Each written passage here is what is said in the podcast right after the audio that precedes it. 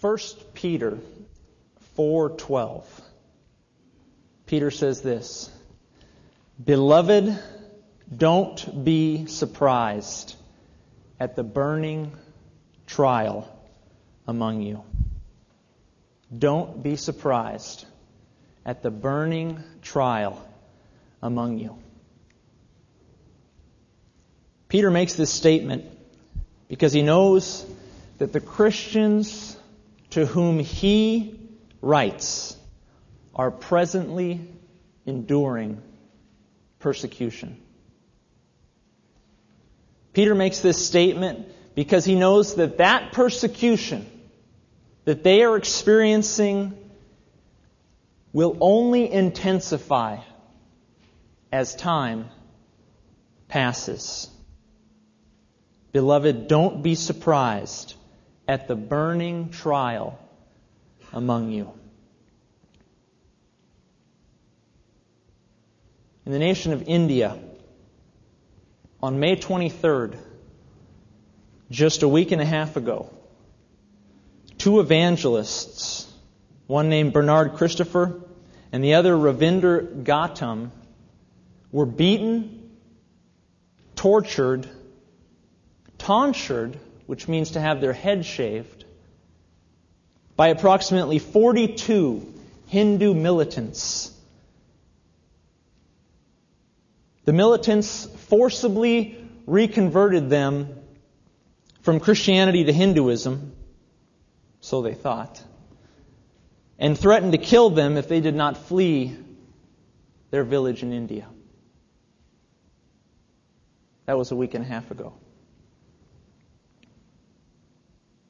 Beloved, don't be surprised at the burning trial among you.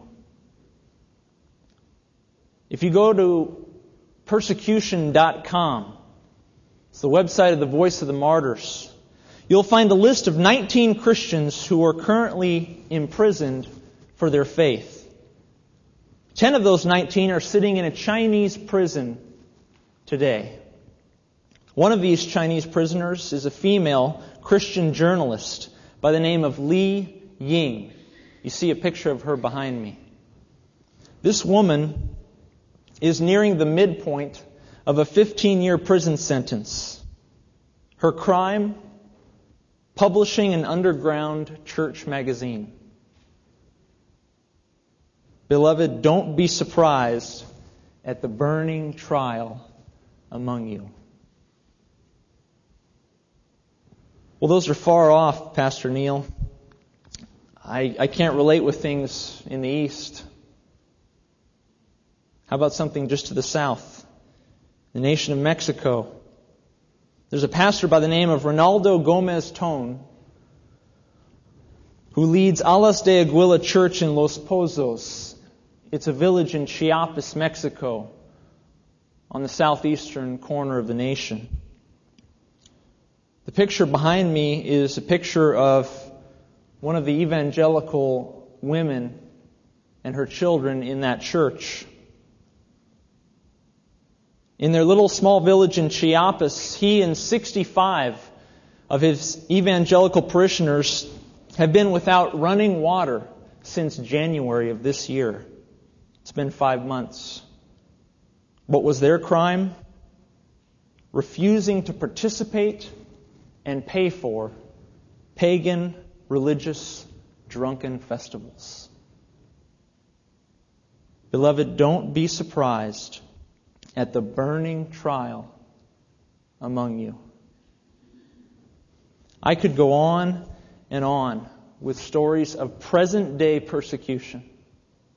A week and a half ago, two evangelists were beaten in India by 42 Hindu militants. Li Ying has been in jail for seven years, serving a 15 year prison sentence for publishing a Christian magazine in China. And a small Mexican church has been without running water because the town bosses have cut it off to their homes because they refuse to participate in and pay for a pagan drunk festival in the town. Don't be surprised at the burning trial among you. Friends, what was true of Peter in the first century, what was true of his audience to whom he wrote in Asia Minor, is true of Christians today. There is a burning trial among you and I in this world today. Satan and his forces are on the offensive against those who name the name of Jesus Christ. Make no mistake, intense persecution, torture, and execution of Christians is real and it happens every day. Whether you and I are aware of it or not, Christians are under fire today. The title of my message is Christians Under Fire. I urge you to turn to 1 Peter chapter 4. We're going to begin in verse 12. 1 Peter chapter 4. Christians under fire. What we see in this text today is still occurring in the world around us and even in our own country. Let's read this text together. 1 Peter 4 12 to 19. Peter says this Beloved, do not think it strange concerning the fiery trial which is to try you, as though some strange thing happened to you. But rejoice to the extent that you partake of Christ's sufferings, that when his glory is revealed, you may also be glad with exceeding joy. If you are reproached for the name of Christ, blessed are you for the Spirit of glory and of God rests upon you. On their part he is blasphemed, but on your part he is glorified. Verse 15. But let none of you suffer as a murderer, a thief, an evildoer, or as a busybody in other people's matters. Yet if anyone suffers as a Christian, let him not be ashamed, but let him glorify God in this matter. For the time has come for judgment to begin at the house of God. And if it begins with us first, what will be the end of those who do not obey the gospel of God? Now, if the righteous one is scarcely saved, where will the ungodly and the sinner appear? Therefore, let those who suffer according to the will of God commit their souls to Him in doing good as to a faithful Creator. Father God, Lord, we recognize here this morning that suffering is part and parcel of the Christian life.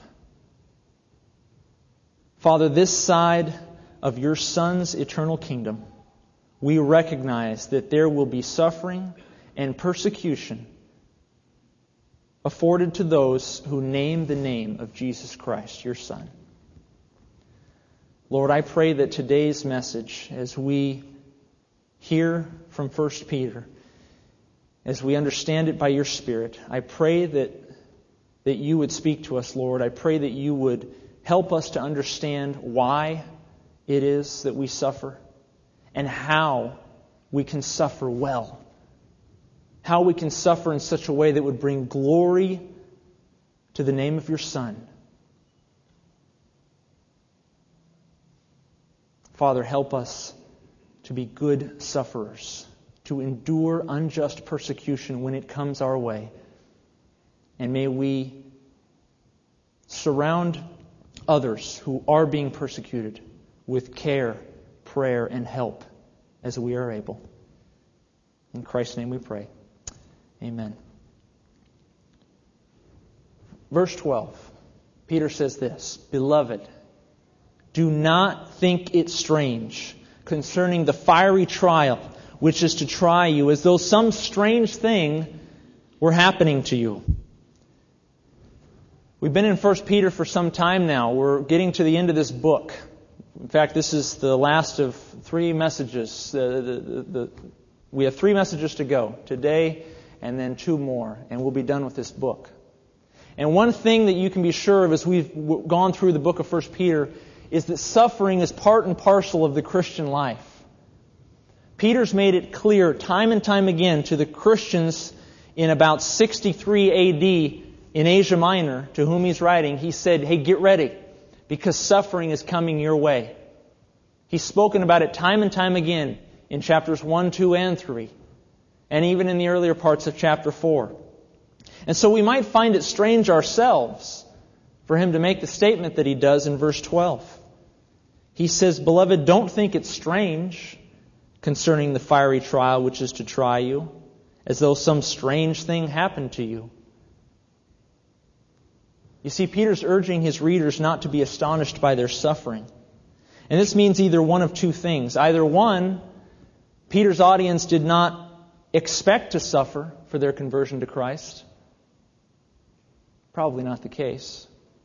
Or option two, Peter's audience did not expect their conversion to Christ would lend them to such a severe and relentless persecution. Option two is much more preferable. Peter, in essence, is saying, don't be amazed by the level of severity of the persecution that is coming your way. Don't be surprised by the severe suffering that you are now encountering and will encounter. Peter knew full well that their conversion to Jesus Christ meant suffering. It came in various levels.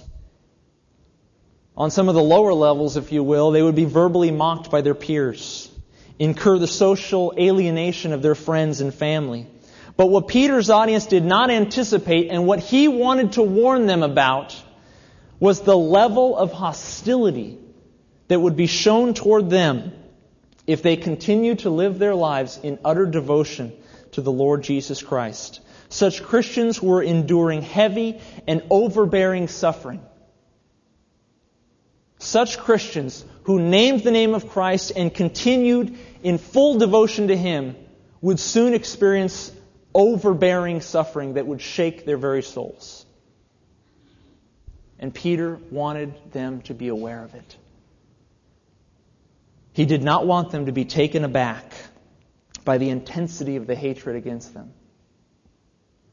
Nor did he want them to question God's faithfulness or to question the goodness of God if in fact they were to endure harsh suffering or even death, martyrdom.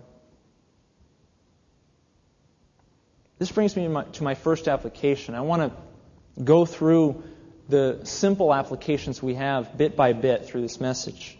The first application is this Friends, we should not be astonished when we incur suffering or persecution. That's exactly what Peter's trying to tell you and I. I say this because it is often the case, in my own experience, as a young pastor, I've already received numerous comments to the effect of, Neil, why am I going through this when I'm being faithful to the Lord? There have been numerous instances in which people have come to me and said, Why am I enduring this aspect of suffering in my life when I feel like I'm maturing in the Lord and living a faithful life toward Him? Friends, don't be surprised. Don't be astonished. Don't be taken aback when we incur suffering or persecution. I would venture to say it happens all the more to those who demonstrate fidelity to the Lord Jesus. I don't want us to be confused that suffering in this life means there must be something deficient in my walk with the Lord. Don't make that assumption. In fact, it's very likely that the opposite is the case. That you are suffering because you are unswerving in your faith in the Lord.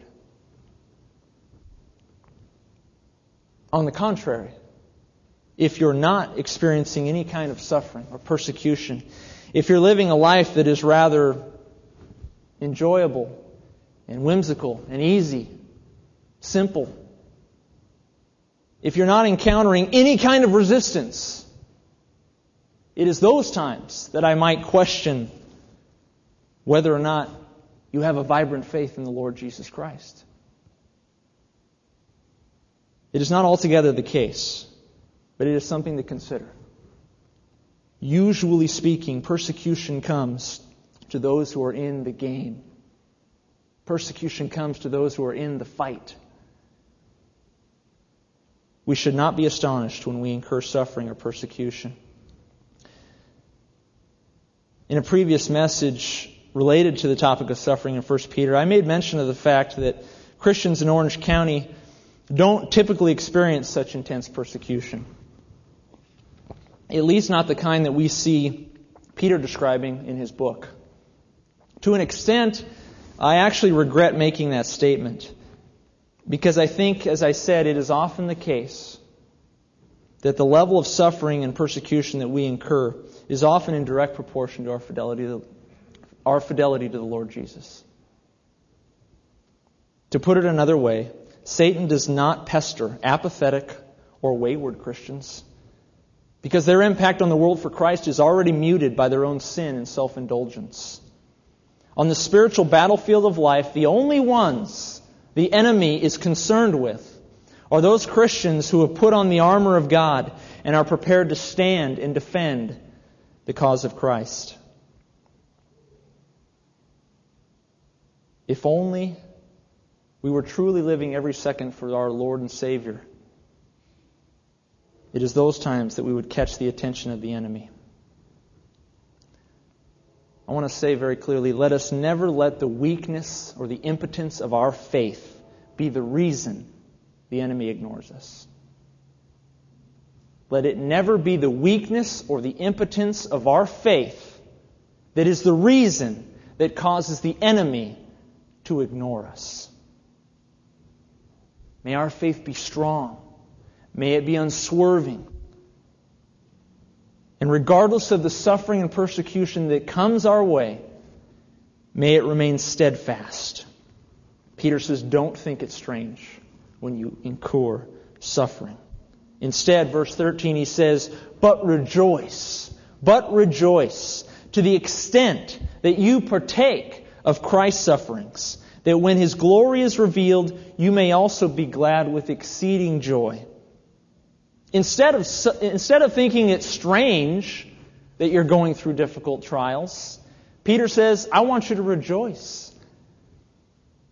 Instead of being awestruck by the level of suffering in your life, instead of wondering whether God still cares about you, Peter says, I want you to rejoice, to be glad that you have the opportunity to experience, if only in part, what it must have been like for Christ to take on the suffering that he did. Rejoice to the extent that you partake of Christ's suffering. Peter is telling us that it is an honor. It is an honor to be able to suffer in a manner similar to that of our Lord Jesus Christ. Jesus' victory over sin and death by suffering and dying on the cross was the crowning achievement of his earthly life. It was the crowning achievement of his earthly life. God incarnate willfully gave his life for sinful mankind. It was extraordinary. And Peter says, when you suffer, you are identifying with that crowning achievement. When you experience persecution, you are identifying with the crowning achievement of the Lord Jesus Christ, suffering and dying on the cross to atone for the sins of the world. And that is why, friends, there can be a sense of joy in the midst of suffering. Peter and the other apostles experienced this. In Acts chapter 5, we see a story in which Peter and the apostles were thrown into prison, and they were questioned by the high priest. They were told not to preach in Jesus' name, and look at what it says in Acts chapter 5. It says, when they, the disciples, excuse me, when, when, the, when the Sanhedrin had called for the apostles and beaten them, they commanded that they should not speak in the name of Jesus, and they let them go. So they, the disciples, departed from the presence of the council, rejoicing that they were counted worthy to suffer shame for Jesus' name. Peter says there is joy to be experienced when you are beaten, suffer, endure trial on behalf of the Lord Jesus Christ. Moreover, Peter says there's an exceeding joy. There's an exceeding joy that awaits the Christian who suffers in this earthly life. For when Jesus' glory is revealed, you will be glad with an exceeding joy. Why is that? Because when Jesus' glory is revealed, when Jesus returns and manifests His glory and sets up His earthly kingdom, He will take the glory that is due Him and He will hand it to the faithful saints to be rulers and to be administrators in His kingdom on earth. When Jesus' glory is revealed, you and I will be exceedingly joyful. Why? Because if you read throughout the entire book of 1 Peter, you will see time and time again Peter saying Jesus wants to take His glory and share it with all of you who have been faithful to Him. Exceeding joy to you who have endured unjust suffering. You will be reckoned a special part in the eternal kingdom of God you will be especially rewarded for your life of suffering. You who glorified the Lord Jesus Christ will be compensated for your good deed.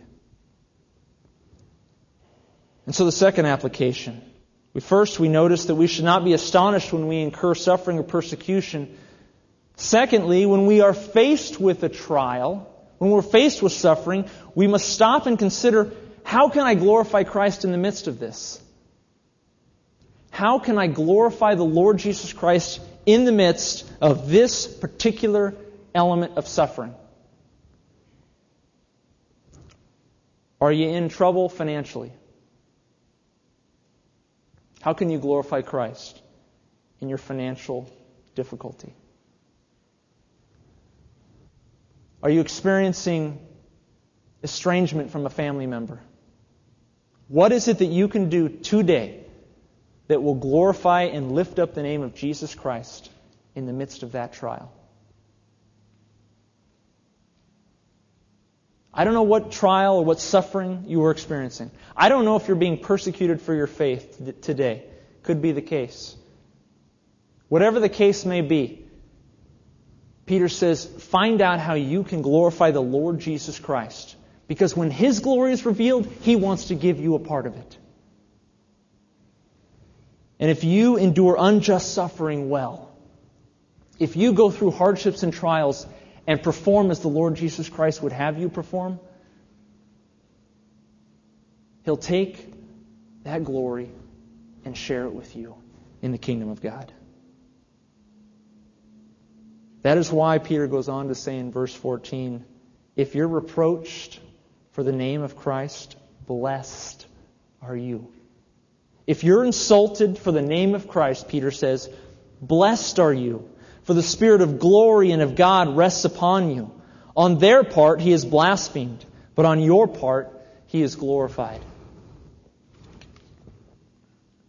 Friends, those who are reproached, those who are insulted, those who are made fun of, those who are mocked, because of the name of Jesus Christ, because of their Christian faith, are blessed. Peter's just said in verse 13 that they're blessed because they're going to share an inheritance in the kingdom of God. But moreover, in verse 14, he says, You're blessed in the here and now because a special measure of God's Spirit rests upon you in the midst of that persecution. Blessed are you for the Spirit of glory and of God rests upon you. That is to say, the glorious Spirit which comes from God rests upon you in the midst of your trial. God affords us special help in the midst of suffering. He affords us special rest, times in which we can lay our head upon His shoulder and trust Him through the difficult times. To you who are suffering today, I, I want to remind you Peter's saying very clearly in verse 14 God has specially given you a measure of His Spirit right now. You who are enduring suffering, whether it's a medical problem, health problem, marital problem, problem at work, raising your kids, whatever it is, you who are enduring suffering today, there is a special measure of God's Spirit upon you.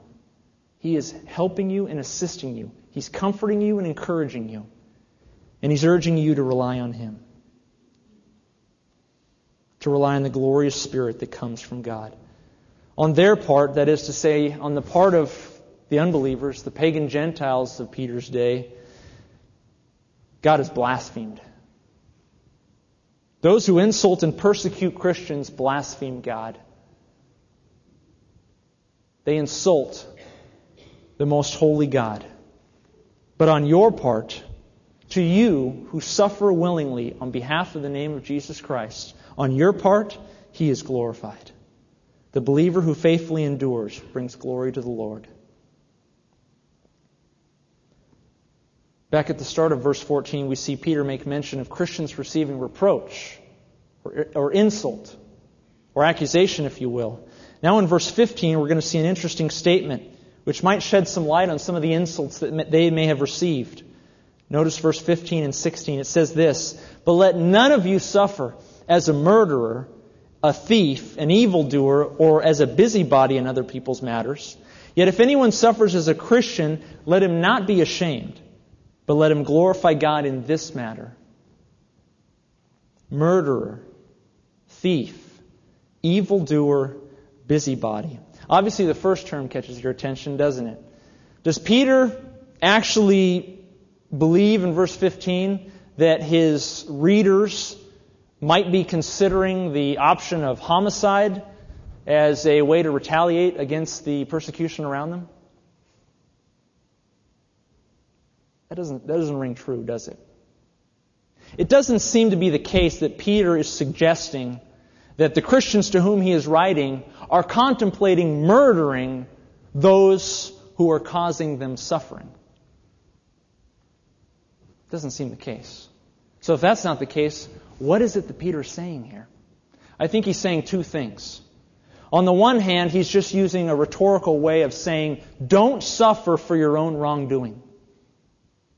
On the one hand, Peter's saying, don't suffer for what you do wrong in life. Don't suffer for murders. Don't suffer for stealing. Don't suffer for being an evildoer. Don't suffer for being a busybody. Don't experience or incur suffering upon your life because of what you do wrong. Instead, Peter says, suffer because you name the name of Jesus Christ, verse 16. If you're going to suffer, it better not be because you're doing something wrong. It better be because you are lifting up the person of Jesus Christ in your life. So, on the one hand, Peter is, is letting them know that their suffering is only warranted when it is done in the name of Jesus Christ.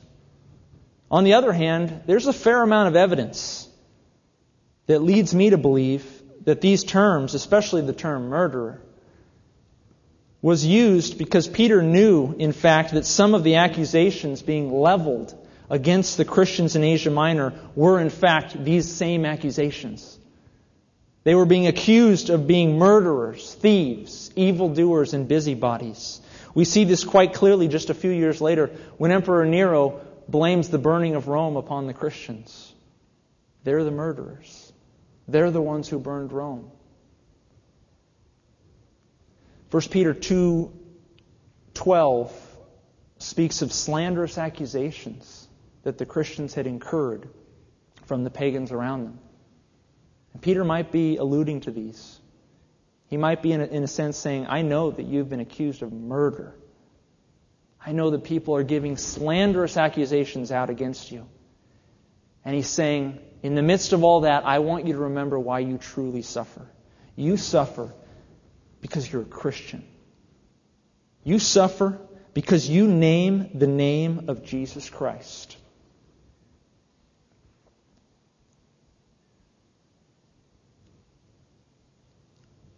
I think oftentimes uh, we, we suffer because of our wrongdoing. I think it's most often the case that, that I suffer and you suffer. We suffer because of what we do wrong. No, I, I don't think many people have, have murdered. Maybe a few of us have, have stolen a few times in our life.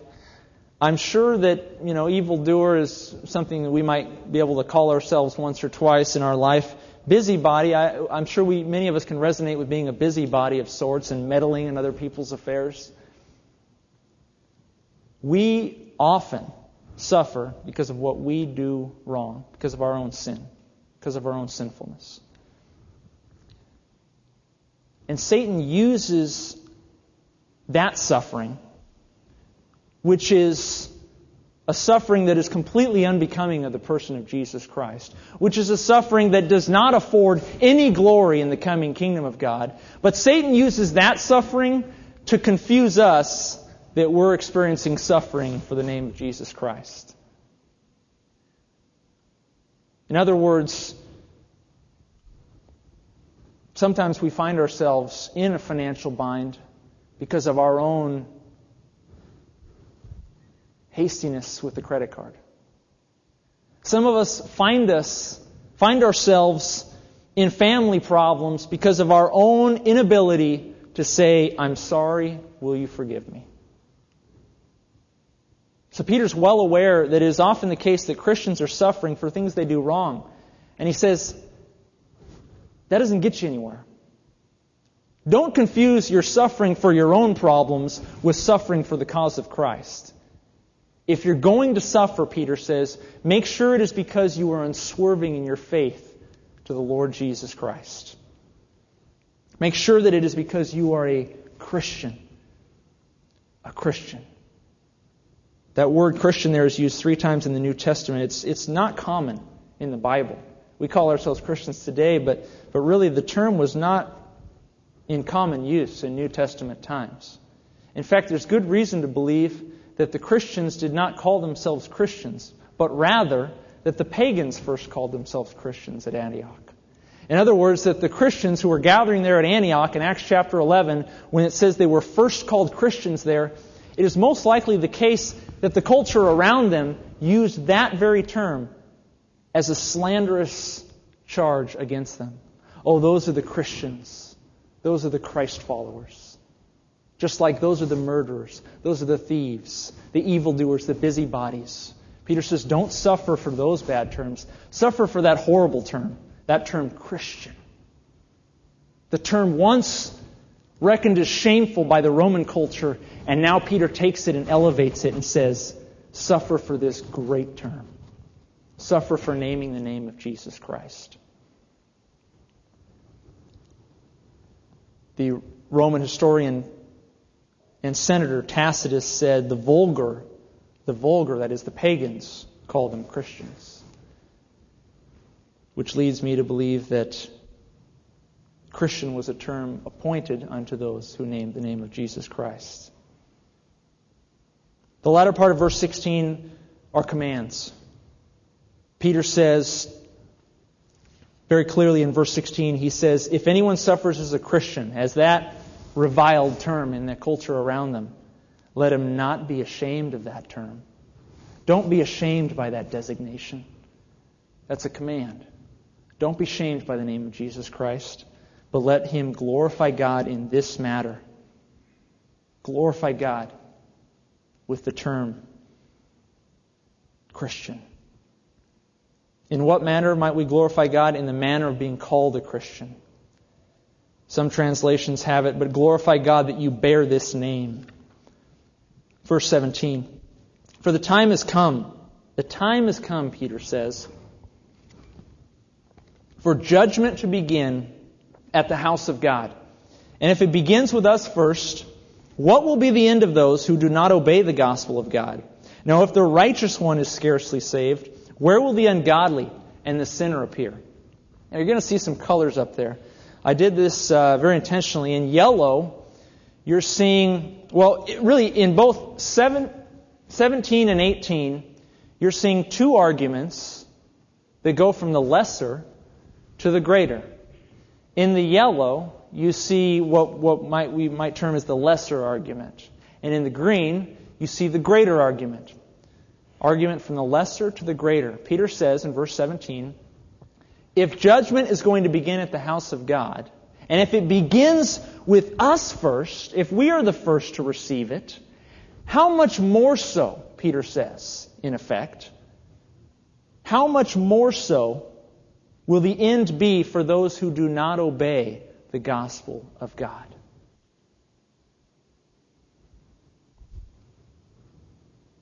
Verse 18. Now, if the righteous one is scarcely saved, if those people of faith in the Lord Jesus Christ are scarcely saved, Peter says, how much more so will the ungodly and the sinner appear? That is to say, how much more so will it be judgment for those who deny the name of Jesus Christ? Arguments from the lesser to the greater. Now, verse 6, 17 again. He says, The judgment has begun at the house of God. What is this judgment? I think very clearly in the context, it's the judgment of God with respect to temporal earthly suffering. This is not a judgment that ends in condemnation. This is a temporary form of judgment, a temporary form of suffering being experienced by Christians right now on earth, Peter says. For his audience, it was the first century Christians in Asia Minor. He says the time of judgment is at hand and it's beginning right here at the house of God. And if it begins with us first, if we're the first to incur temporal pain and suffering, if we're the first people to incur this level of intensity, and we're the faithful ones, how much more so, Peter says, will the end judgment be for those who disobey the gospel? Verse 18, which is a loose quotation of Proverbs 11:31 he says, "And if the righteous one is scarcely saved, where will the ungodly and the sinner appear? If God's judgment slimly passes by those who profess faith in him, it will certainly not pass by those who deny him." Why does Peter do this? I think it's hope of vindication. Hope of vindication, friends. Peter wants you to know very clearly that your labor of love, your endurance of suffering, it will be for a time. And to all those who have caused you that pain, to those who have mocked you, insulted you, reproached you, and in so doing blasphemed God, their time is coming. Their time is coming. The judgment is coming. It's beginning with the Christians in this temporal earthly life, but it's going to end with those who deny the name of Jesus Christ. Verse 19. Therefore, let those who suffer according to the will of God commit their souls to Him in doing good as to a faithful Creator. In light of the hope of eternal vindication, following a time of temporal suffering, Peter urges his readers to commit their souls, that is, their very lives, commit those lives to the faithful and true God. He will not abandon their labor of faith. He will reward their commitment to Him. Though they experience pain and persecution for a time, He will one day repay them with an incalculable eternal inheritance in the kingdom of God. Two things, two very simple things we learned today. One, do not be astonished when you incur suffering or persecution. Don't be astonished. Don't assume that God is somehow upset or mad at you. Don't assume that it must be some deficiency in your own life that is causing this to be inflicted upon you. You can look for those things. You can look for the ways in which you've done wrong and you know it. But in the end, don't attribute your persecution and suffering to God being upset with you. Rather, I think it is often the case that when we incur persecution and suffering, it is according to the will of God, verse 19. It is according to our faithfulness that the enemy pays attention to us. He doesn't pester those who aren't in the game. Two, when faced with a trial, stop and consider how to glorify Christ in the midst of it. How can I glorify Christ right now in the midst of this suffering that I am dealing with today? But before I leave this message, I, I started with um, three stories of the persecuted church around the world. In India, two evangelists beaten, head shaved as a symbol of their supposed reconversion to Hinduism, threatened to be killed if they didn't leave their village. China, a lady in a 15 year prison sentence, all because she published a Christian magazine. Mexico, in Chiapas, no running water to the evangelicals who refuse to pay and participate in a drunken festival. There are others. There are many others that I could mention. But I'm reminded of the words of the apostle Paul in Romans 12:15 and also in 1 Corinthians 12:26. In Romans 12 he says, "Rejoice with those who rejoice and weep with those who weep." 1 Corinthians 12 with respect to the church, he says if one member suffers, all members suffer with it. Um, and I'm using that rather loosely. Paul was primarily focused on the local church. But I'll tell you, folks, we should be able to identify with these stories. We should be able to identify with the persecuted church around us. And I am uh, impressed by this message, by this text today, as Paul, as Peter is speaking of the fiery ordeal that Christians go through. And as we've heard stories of this fiery ordeal, I want to ask us the question how can Coast Bible Church care for those, those other believers who are being persecuted for the name of Jesus Christ? I don't have an answer to this question. I'm asking the question. I'm asking you the question. How can we, as a church family, both in our midst right now, how can we care for those of us in this body today who are being persecuted for the name of Jesus Christ? And moreover, how can we somehow, some way, show our care, our love, our camaraderie, weep with those who weep, mourn with those who mourn, with those Christians in other countries, other parts of the world, who are being tortured, suffering, experiencing heavy persecution for naming the name of Jesus Christ? I don't know the answer to this question, but I'm asking you to consider it. I'm asking any of you who have a heart for this to come and speak with me. Maybe you have some ideas how our church can become identified with the universal church. While you and I may not see this, friends, it is happening. People are getting killed because they call upon the name of Jesus Christ. It is happening. One of our missionaries, Yvonne Noah Lesti, who's now a pastor in Florida and was a pastor in Haiti, spoke of multiple instances in which the Christians in his village would have burning would have tires lit by the hostile militants, and these fiery tires would be thrown over the Christians and they would burn to death. It's happening today. And I don't feel comfortable not doing anything about it. And I don't think any of us should. So I'm asking you to consider what role can you play, your family play, I can give you some websites if you're interested with your family and you can pray for these folks. But what role can we play in supporting, in loving, and caring for the persecuted church? Let's pray. Heavenly Father, O oh Lord, our hearts go out to those who are currently suffering on behalf of your Son, Jesus Christ. Father, it's pretty clear that the enemy is paying attention to those who are faithful. That the enemy is paying attention to those who are unswerving in their devotion to your Son, Jesus Christ. And Father, we in our lives in South Orange County, we, we don't always see this, Lord. And I, I don't know, Father, if it's because our faith is in some way deficient. I don't know if it's because you bless this nation with a Christian heritage and we're seeing the fruit of that. I don't know, Father, what these answers are, but I do know, Lord, that that suffering is part and parcel of the Christian life, this side of your Son's kingdom. And Lord, we want to be in the game. We want to be in the fiery ordeal, glorifying your Son, Jesus Christ, in the midst of unjust suffering.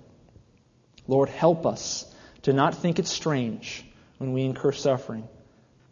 Help us to know how we can lift up your name in the midst of these trials. And Father, guide us as we consider how we can partner with other churches, other Christians in other parts of the world who are undergoing heavy and intense persecution today. Lord, I pray for the stories that we just mentioned. These are stories that are active today. I pray for those two evangelists in India, Lord, that you would help them heal from their, their beating, that you would not cause their faith to be weakened by this incident, but that you would make them strong. I pray for this woman in China. Lord, she's, her crime is publishing a Christian paper. Oh Lord, I pray that you would embolden her faith. Remind her, Father, that she is doing your work. Father, I pray for this village, this evangelical group of Christians in Chiapas, Mexico. Lord, they're without running water, and they have to travel miles to get water because their town is persecuting them. I pray, Lord, that you would intervene and that you would especially guide these persecuted Christians Help them to live well in the face of persecution. Lord, may Coast Bible Church find innovative ways to partner with those who are afflicted for the name of Christ, in whose name we pray. Amen.